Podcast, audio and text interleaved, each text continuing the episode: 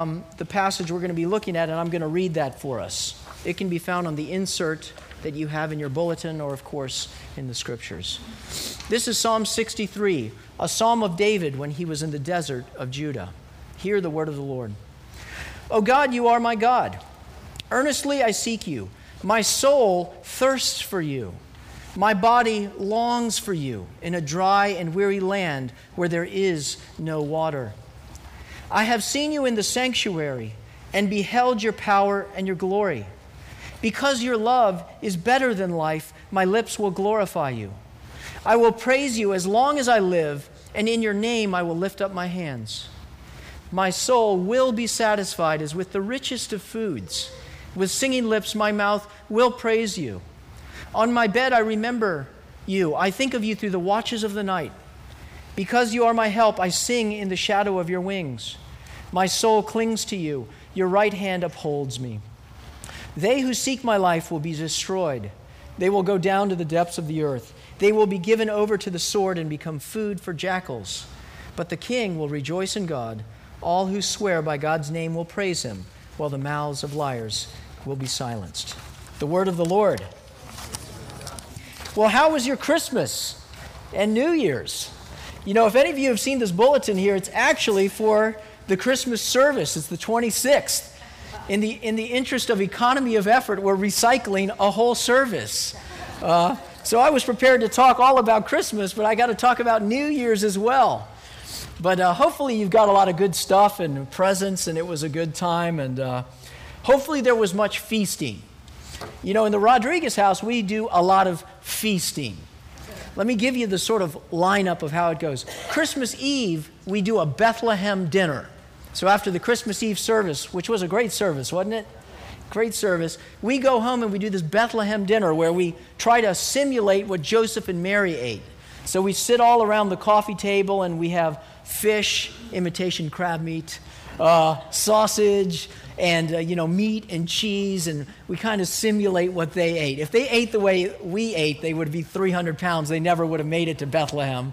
Uh, but we have this great bethlehem dinner. And then in the morning lee ellen does all of this stuff. We have this donut hole tree uh, and, and, a spinach casserole and a, and a pastry and, a, and the food just starts flowing. And then for dinner we do cornish game. we've been doing this for years dinner, we did this great elaborate dinner, Cornish game hens, and just really do it all up. It, it was just wonderful. And that's when things really get going. Because after Christmas, then we go to grandma's house. Okay, over the river and through the woods. And when you go to grandma's house, Lee Ellen's, uh, mom, gosh, these people, they can cook and they're into cooking. It was kind of funny. I didn't grow up in a big sort of feasting, you know, where everything revolves around food. I, uh, I brought Lee Ellen to, to meet the family. And we're there the first morning, and it's probably like 10 o'clock, and she comes over to me and she says, Carlos, when are we going to eat? I'm starving. And I'm like, what? You know, because we, we're not like a big meal people. We'll eat when we eat. But when I went to Lee Ellen's house to meet her family, then I started to discover what feasting really was. Because they go big with everything. And Lee Ellen's grandmother, God rest her soul, her name is Nell Rose Mays. Okay, can you get more southern than Nell Rose Mays? I don't think so. So when the fried chicken starts coming, it's amazing. And so when we go to her house, it's, you know, there's always a big meal. It's the turkey and the ham and the casserole and the green bean. And it just goes on and on and on. And by the end of it, you're just begging, please stop. You're like that seagull, you know, when they eat too much and then they just spontaneously combust right there in the air. That's how I feel like when I'm done with the meal at the Bristol household. Well, I want to talk a little bit about feasting today. Talk about feasting. See, the reality of feasting is we have two appetites. Did you know that? You know, a cow, how he has four, a four chambered stomach? We have two stomachs. We have a stomach for the body, and we have a stomach for the soul. Feasting for the body and feasting for the soul. The truth of the matter is, it's pretty easy to find satisfaction for the body. You know, just marry a good cook or have a couple bucks, you go out to a great meal, and you can find feasting for the body. But finding a feast for the soul is much more difficult. It's hard to find satisfaction for the soul. Often we end up so much more with a famine than a feast. But this passage, Psalm 63, is so important because David claims that he has found satisfaction with God. He claims to have been found this feast, and a feast in the desert, no less. If you know a little bit about the background of this passage, David's entire life is in shambles. He's been forced to flee from the kingdom. His kingdom's been taken away. His wife's been taken away. He's in the desert, and yet he, he claims to have found this feast for the soul that satisfies his heart. You know, I want to spend the next couple minutes figuring out what is it that David has found. What would you and I give to find a feast for the soul which never ended? Wouldn't that be great? To find a feast for the soul. David has discovered a truth, a hidden secret that I want to open up to you today. And here it is The amount of hunger that you bring to God is the amount of satisfaction that God will bring to you.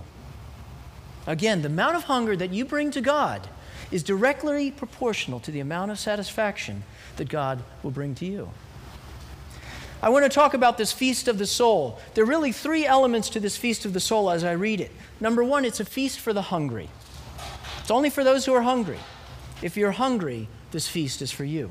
Number two, it's the feast that satisfies, the one that can truly bring satisfaction. And then finally, it's the feast that glorifies. Well, look at, let's look at these three things. First, the feast for the hungry. Again, a little background on David. David is writing in the desert of Judah. And David is writing here because he has been t- betrayed by his son, Absalom. He's been forced to flee from his kingdom in Jerusalem. And so he is rushed out because the word on the street is Absalom has taken power and he's coming to kill you. And so David, with just a few of his possessions, a few of his people, has been forced on this sort of death march to get away from Absalom before he wipes him out and takes over his kingdom. And so he's riding in this desert. His kingdom has been taken from him. His wife, at least one of his wife, his concubines, have been taken from him, given to another man, either Absalom, who's taken the concubines, or given away his wife. The entire army no longer belongs to him. In fact, there are about 10,000 men who are searching at this very moment, trying to find David to take his life, as David is penning this psalm.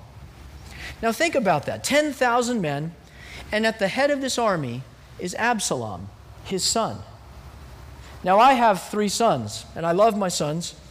I can't imagine what it would feel like if one of my sons hated me so much that he wanted me dead and was coming with an army to kill me.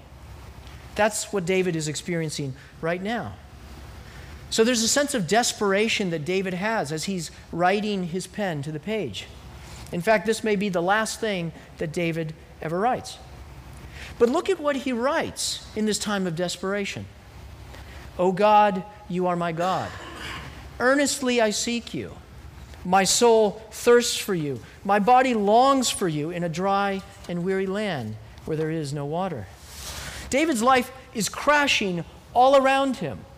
Yet amazingly, what David calls out for is not rescue from his situation.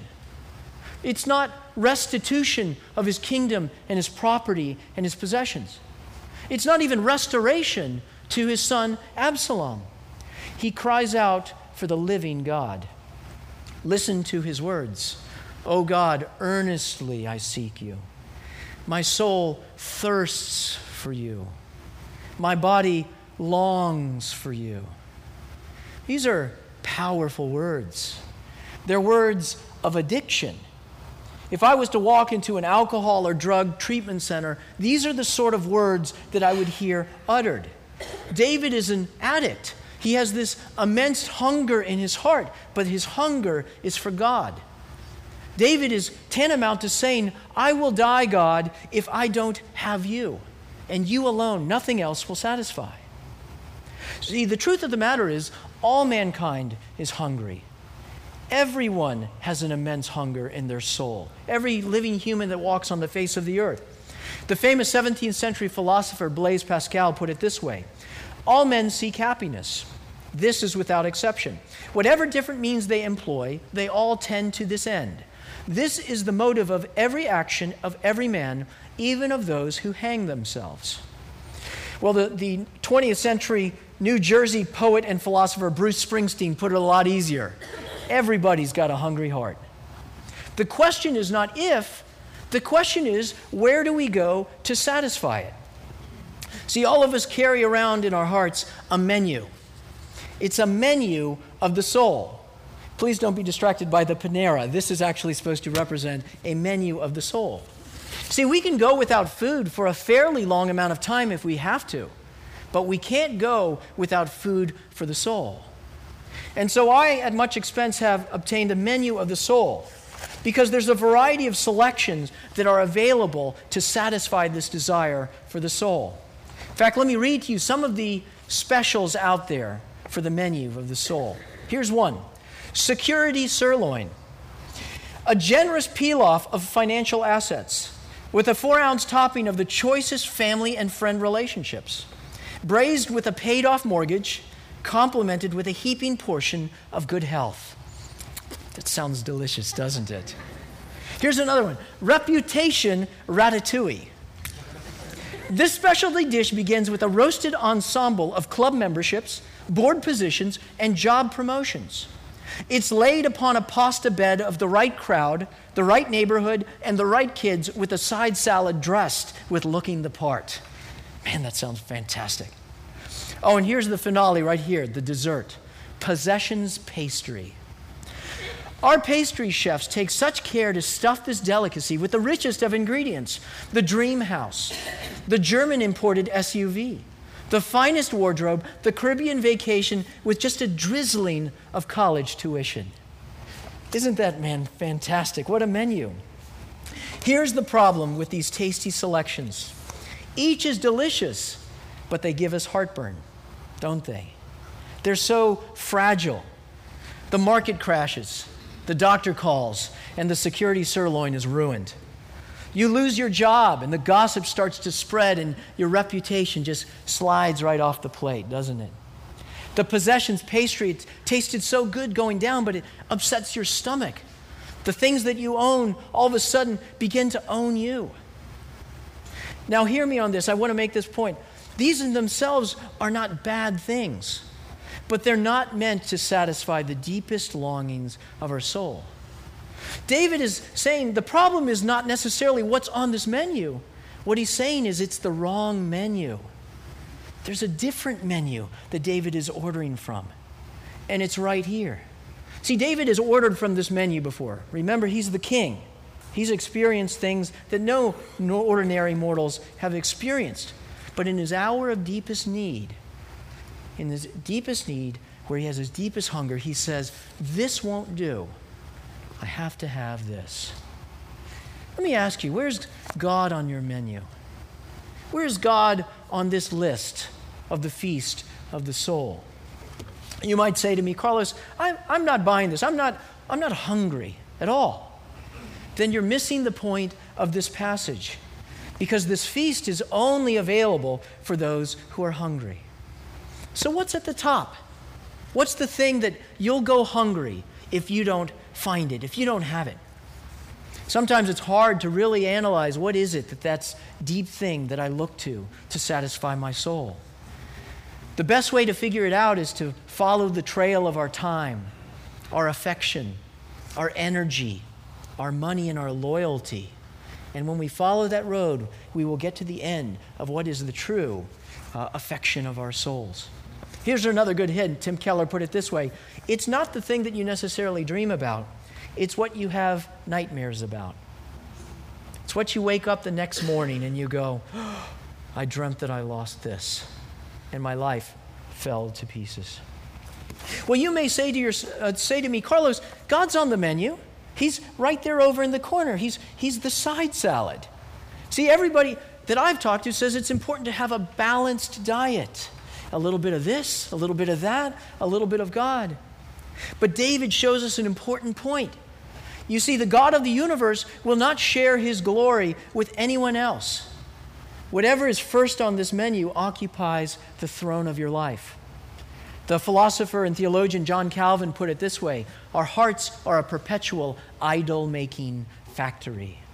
And God says, I will only be one place, and that's at the top of your menu. David shows us that a balanced diet is a no diet at all, for it's only those who are hungry for God who get to feast on Him.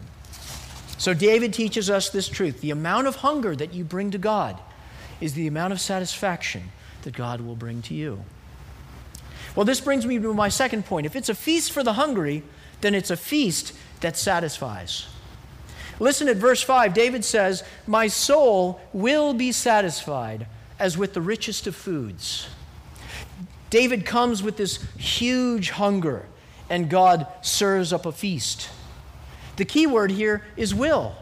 David doesn't say, My soul might be satisfied, my soul could be satisfied. Even my soul should be satisfied. He says, My soul will be satisfied as with the richest of foods. See, David knows what that means. He's the king. He's eaten like no one's eaten before. But he says, My soul will be satisfied. Have you ever had a meal like that where you come and you sit down and it's a fantastic banquet and you eat and you enjoy and you inhale and imbibe and at the end of it you push back from the table fully satisfied? That's what David's saying about his soul, that it will be satisfied as with the richest of foods. You know, I want to interview him, and I say, David, look around at your life. How can you say that? Your life is crashing down around. How can you say your soul will be satisfied? And you know, David reveals to us in verse 3 the source of his confidence, of why his soul will be satisfied, because your love, O God, is better than life.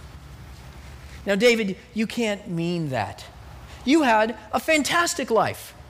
You were the king of the country. Millions of people worshiped you, they bowed down to you. You were the king. Better than that? Yes, better than that. But, David, you were the great warrior. I mean, you killed Goliath. You stood when all the other people were quaking and ran away.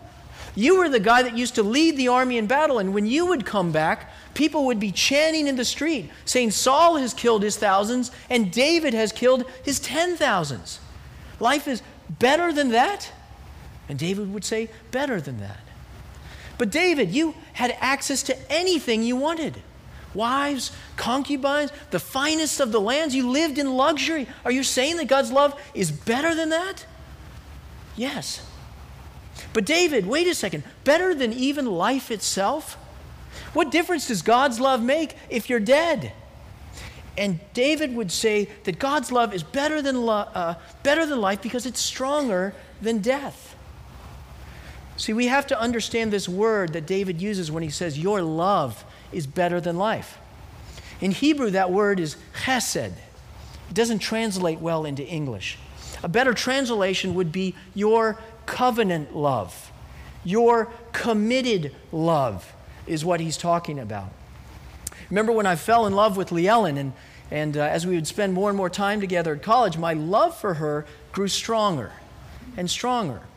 But you see, there was a limit to where my love could go to her until one time I decided this is it, for rich or for poor, in sickness and health, till death do us part. And I got up in front of a guy like me and a crowd, and I told everyone that's the way it's going to be. See, my love then merged into chesed love, committed love. But even there is not a full picture of what God's talking about with his committed love because that was a, a mutual agreement, one that could be broken simply by going down to the courthouse. But you see, when God makes a covenant of love with people, God doesn't change his mind. God is not like a man that he could change his mind, that he would say one thing and do something different. It was a unilateral commitment. Regardless of the way you act, this is the way I'm going to act. That's why we call it a testament, a last will and testament. God has made this unilateral testament of love to David. Look here in 2 Samuel 7 when God speaks through the prophet Nathaniel and he, Nathan and he speaks to David.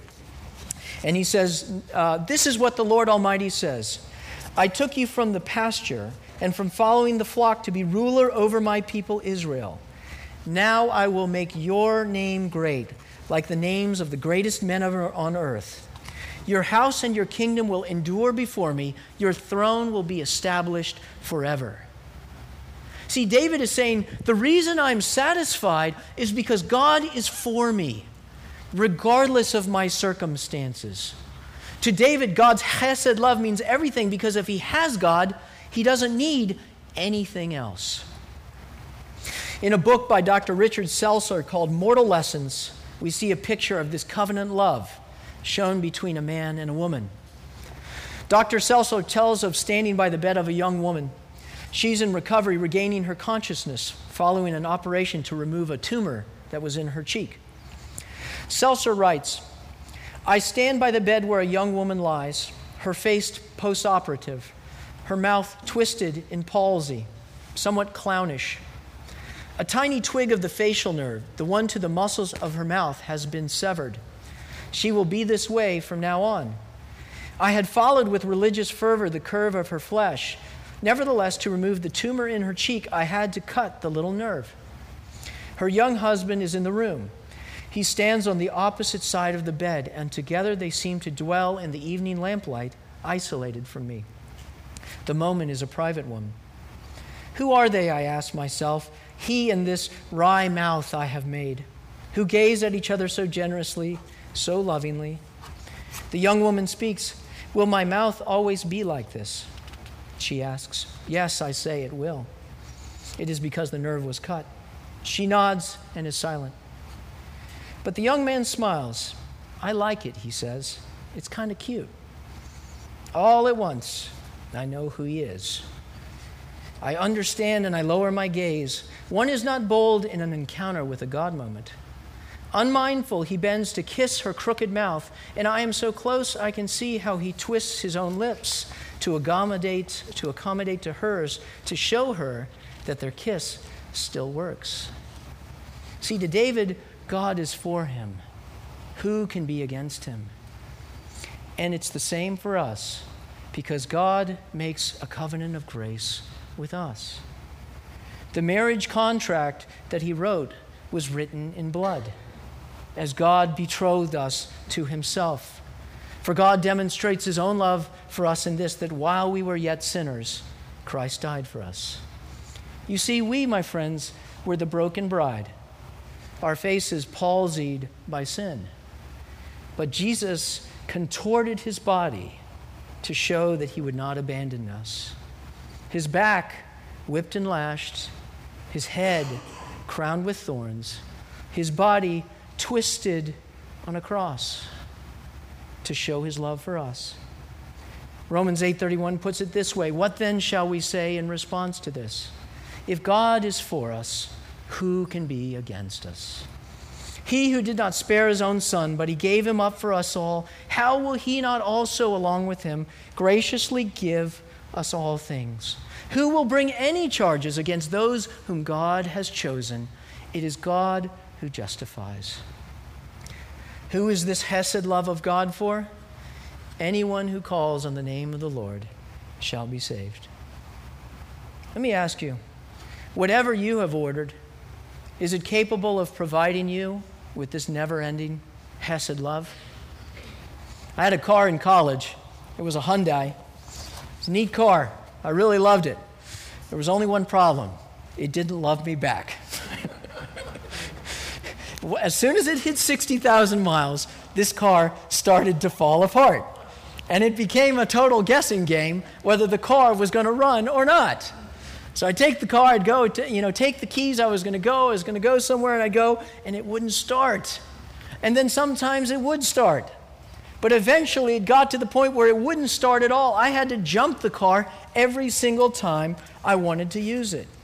You see, I loved the Hyundai, but it didn't love me back. See, friends, we're giving ourselves to so many things that we love that just frankly don't love us back. What's yours? What have you ordered on this menu? Maybe this security is so tasty and appealing to you, and you're in the midst of building this financial fortress. The house is paid, the retirement's done, the college is paid, and you've built a house in such a way that nothing can touch you. But all too often we discover that house is shakier than we thought. When is enough enough? And we're left with this more anxiety. There never seems to be enough to provide this satisfaction of the soul. The truth of the matter is, your money doesn't care about you because your money isn't alive. It's just an instrument. So, what is it that you care for? What is it that's going to get up on a cross and die for you to show you that He loves you? And what has the power to rise again from the grave? The power over nature, the power to control the word. What if you made a decision to stop feasting on those things and rather to feast on the satisfying, never ending love of God? How would your life be different? What would it look like? I think our lives would have less searching frantic searching for things, and more satisfaction about what we have.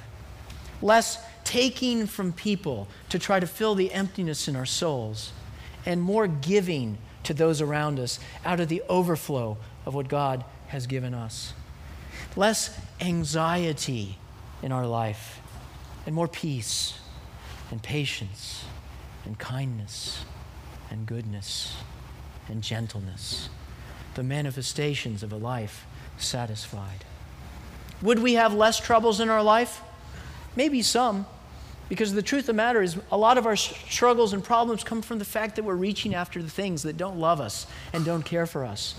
But we would still have problems, just like David did. You know, Jesus never guaranteed to give us a worry free life, but he said, Take heart.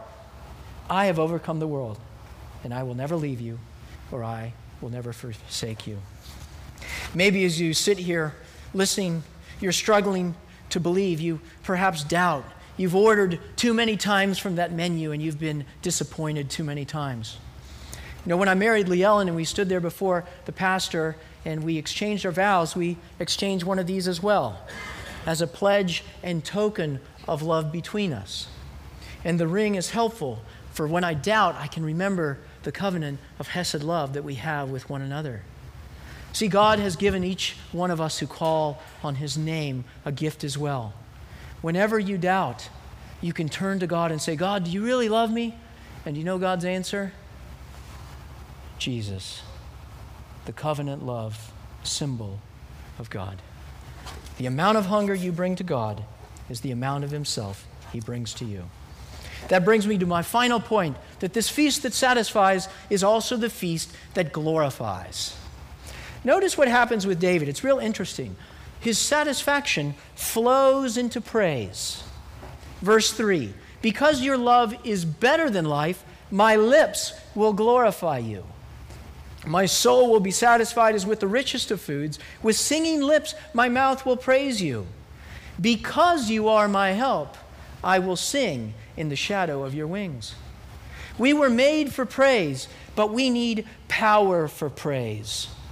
David has experienced the blessing of God, and it's overflowing into what he says. You know, Jesus' words were true, weren't they? Out of the overflow of the heart, the mouth speaks. One of the things Lee got this Christmas was a steam, I'll never pronounce it right, it's a steam cooker kettle type thing or something like that. It's a pot. Okay, it's a pot. And it has a clear top on it. And I was looking at this nice stainless steel pot and this glass top, and it has a little, little hole in it. I said, Leon, what's that hole for? She said, when you're cooking stuff and you know the steam starts to rise, if you don't have a place for it to escape, the thing's just going to blow up. See, that's what's going on with David, isn't it? The overflow of his heart is rising into praise of God.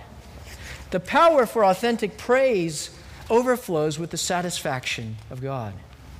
See, we have in our lives what I would call a false dichotomy about God. See, on one side, we, we know that God should be glorified. He deserves our praise. He made us. He's the King. He's the Lord. We know we should glorify Him. But on the other side, we have this whole, but my heart is empty and aching, and I need to fill it up or I'm going to go hungry. And for some reason, we believe that never shall these two meet. David shows us that they're one in the same, doesn't he? Our heart is satisfied. In fact, God is most glorified when our hearts are most satisfied in Him. We have a duty to be satisfied. It's the dangerous duty of delighting ourselves in God. Think about it. What, what can you bring to God? Your works? The great things that you've done? The truth of the matter is, all of our works are as filthy rags before the Lord. Maybe our praise, I mean, we sang beautiful music. Maybe our praise is what we can bring to God. The truth of the matter is, God has created entire classes of angelic beings that will sing far better than we can ever sing. Maybe it's our wisdom that we can bring to God. No, God knows all things. So, what is it that we can bring to God that He does not have?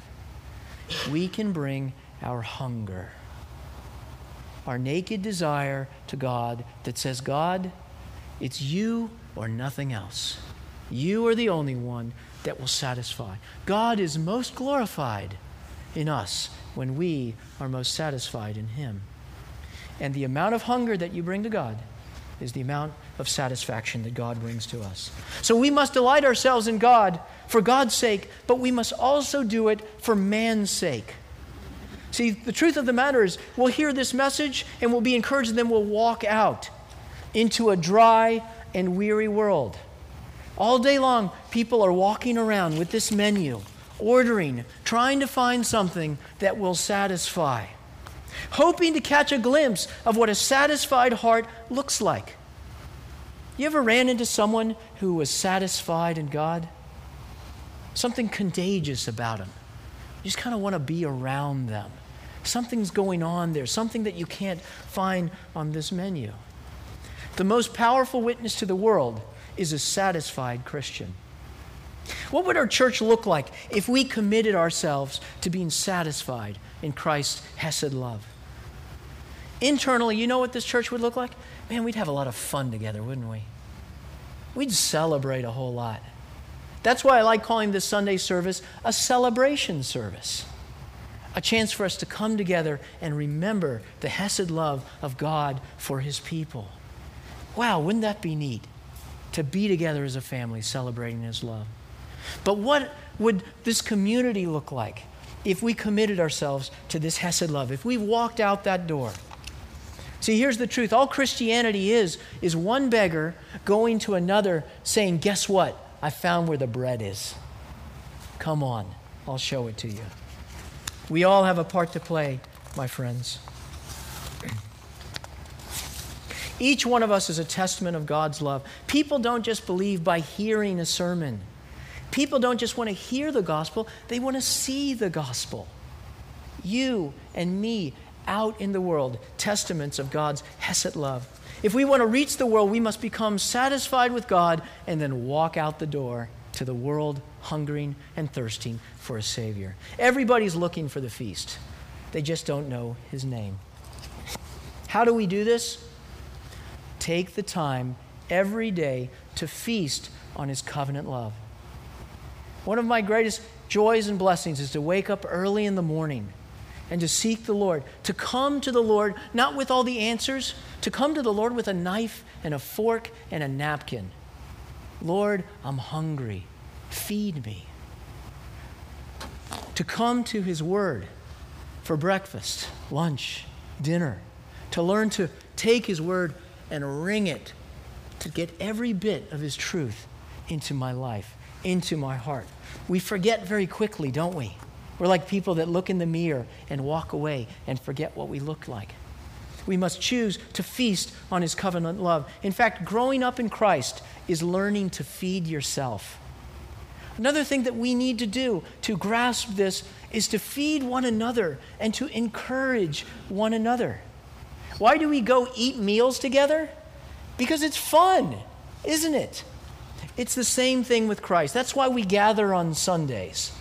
But you know what? If you're only gathering on Sunday and not walking with people in your life who are encouraging you to feast on the Lord, you're going to be a hungry Christian. Feast on the Lord in your home. Talk about Him around the dinner table. When you rise and when you sit, when you put your kids to bed and when you wake up. Feast on the covenant love of the Lord. Growing up in Christ is learning to feed yourself. I want to conclude with this thought. Take a moment and play the tape forward in your mind of your life when it draws to its close. When all's been said, all the battles have been fought, and your life is drawing to an end. When you pick up the pen, what is the psalm you will write for your own heart? What words will you use to describe the treasure of your heart? Will you be able to say at the end, O oh God, you are my God? Earnestly I seek you. My soul thirsts for you. My body longs for you in a dry and weary land where there is no water. If that is your prayer, if that is your hope, what needs to change now in your life? What needs to change so the hunger of your heart is reflected in how you choose to live? Because when we get to the end of the trail of our affections and our money and our time and our energy, we will there truly find what occupies center role in our life. The amount of hunger that we bring to God is the amount of Himself that God brings to us. That amount is up to you. Let's pray. Lord, we thank you for this psalm. We thank you for this treasure that David has unearthed for us, that you are the answer for the deepest longings of our heart. You are the meal that truly satisfies. You say in your word, Open wide your mouth, and I will fill it. Lord, help us to empty our hearts and to turn to you so that you might fill it up. Lord, may this church be a filling station where we fill up on your chesed love and we go out into a world that's dry and weary to help feed the world with your gospel. All of this we pray in Christ's name. Amen.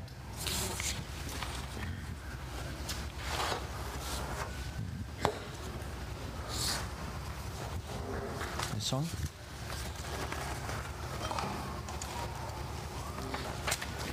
Well, we've had an opportunity to hear God's word. Now is an opportunity to give back. We're going to have our opportunity for worship through giving. This is an opportunity for you to give back to the church to help all the ministries and service of the church. But there are other opportunities there as well. If you're interested in joining the church, that's a great opportunity for to check that box, to throw that in the offering plate so as we get closer to membership, we can start sending you out some things. Maybe you need prayer. Maybe you need to sit down with me or someone in the church and to talk more about how do I take advantage of this meal? I want to grow in Christ. I just don't know how to do it. Just write that down in that bulletin right there and drop that little piece of paper in the plate. I'll give you a call. We'll go sit down, we'll have coffee, and we'll talk more about what it means to become a follower of Christ. So let's go ahead and take up our offering.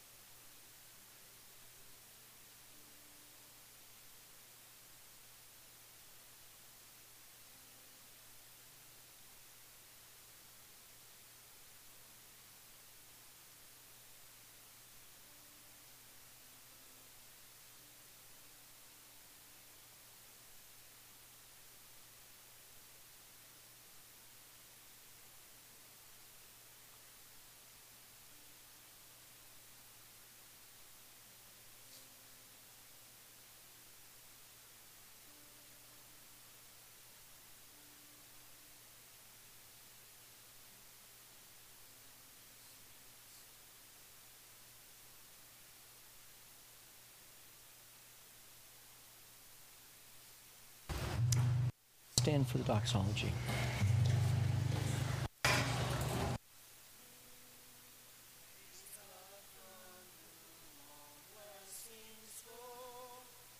Praise him, all creatures, hear